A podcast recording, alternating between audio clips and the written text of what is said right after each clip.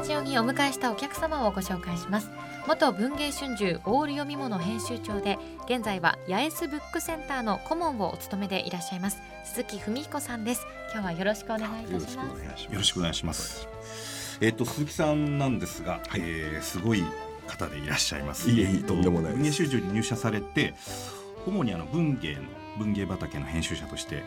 ご活躍なさって、特にオール読み物なんですけど、5年間の編集長時代を含めて16年間在籍をされました。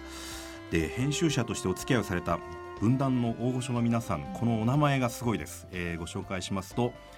松本清張さん、五味康介さん、剣豪小説でね有名な方ですけど、山田風太郎さん、池波正太郎さん、色川武宏さん、田辺聖子さん、井上久志さん、藤沢周平さん、渡辺淳一さん、宮本照さん、伊集院静香さん、そうそうたる方をご担当されてます、はい、で、ちょっと私の独断と偏見で、はい、この中からですね、はい、まず池波正太郎さんなんですけれども、はい、やっぱり私なんか男の作法とかですね、うんうんうん、やっぱりこう飲み屋での粋な振る舞いとか、はい、そういうのをこう教えてくれた方というところもあるんですけど、はいはいはい、どういう方だったんですか、池波正太郎さん。皆さんおっしゃるんだけど、せっかちな方で、有名なエピソードがありまして、年賀状をですね、池波さん絵が大好きだったもんだから、その干支の絵を描くんですが、これが描き始めるのが、まあ、年の初めぐらいと言いましょう。年が明けてすぐにですね、次の年のそれをまずお書きになる。それでそれをまあ印刷に回して、でこれがですから出来上がるのがまあ5月の連休ぐらいとおっしゃってたかな。それでそっからもう宛名書きをですねやり始めて、で大体夏ぐらいには全部お出しになる年賀状はもう済んでると。すごいですね。というね、エピソードを持ってらっしゃる方ですね。すべていわゆる池波さん風に言いますと、その職人さんの段取りですか。ああ、なるほど。ちゃんとその納入する日から逆算して、それでそのいろんなものを揃えてちゃんと間に合うようにするんだと。それがね、どうも見てますと、エッセイ見たりしてますとね、そのお母さんからですね、正太郎はグズだと、遅いというふうにそれでも言われたっていうんです、ね、だけどとにかくそれがな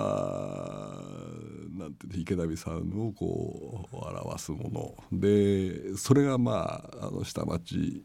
の方々のこう生き方であり、こうなんて言うんでしょう、こう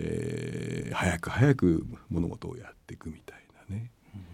ことに通じた。締め切りに関してはやっぱり締め切りが全くその通りだった。ああ、そうですか。大体我々編集者にとってですね、一番のやはりあれはまあ作品の出来がいいことっていうのはまあ一番なんですが、はい、その次にやっぱりね、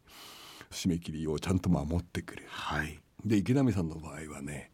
守るどころかね、大体1週間から2週間ぐらい前にはもう大体出来上がってると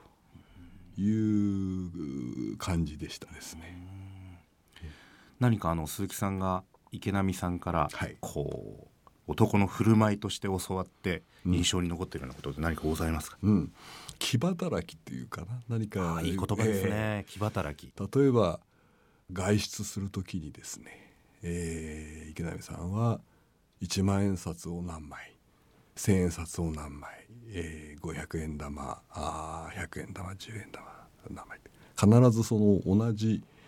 数のですね、紙幣であり、そのポッカをお持ちになって、それで出かけられる。でそれは一体なぜなんですかっていうと、例えばタクシーに乗る、あとはまあどっかで買い物をする。でその時にそのタクシーの運転手さんであり店員さんがあまりお釣りがないようにやるためにですね、でそうするとっていうことは、それだけ、時間も稼げるだろうと。例えばタクシー乗ってると早くパッと降りるとですね行けるだろうみたいなね、なんかそういうね、話をそれはまあ当たり前でしょっていうような感じでいろいろ教えられましたね。僕はその田舎育ちだもんだから全くその真逆でしたんでね、いろいろそういうことをね教わったっていう感じがしました。鈴木さんがこうご担当なさった池波さんのこうご本で思い出深いものって何かございますか？ですね、僕は実は鬼平犯科帳の途中からですね、担当させていただいて、それでまあちょっと週刊誌行ったり して戻ったりしてまた鬼平やったりですね。でも鬼平の原稿を一番最初にこう読めるんです。羨ましいですね。それはねやっぱり編集者冥利とは言いますけど、それは本当に嬉しいことですね。であといわゆる小説以外でですね、僕がちょっとお話ししたいのはその青春忘れ物というですね、はい、池波さんのエッセイ集がございます。はい、でこれは鬼平犯科帳が始まって実はすぐの頃に小説新潮でですね、川野玲子さんという編集者がこのものをお書きいただけないかと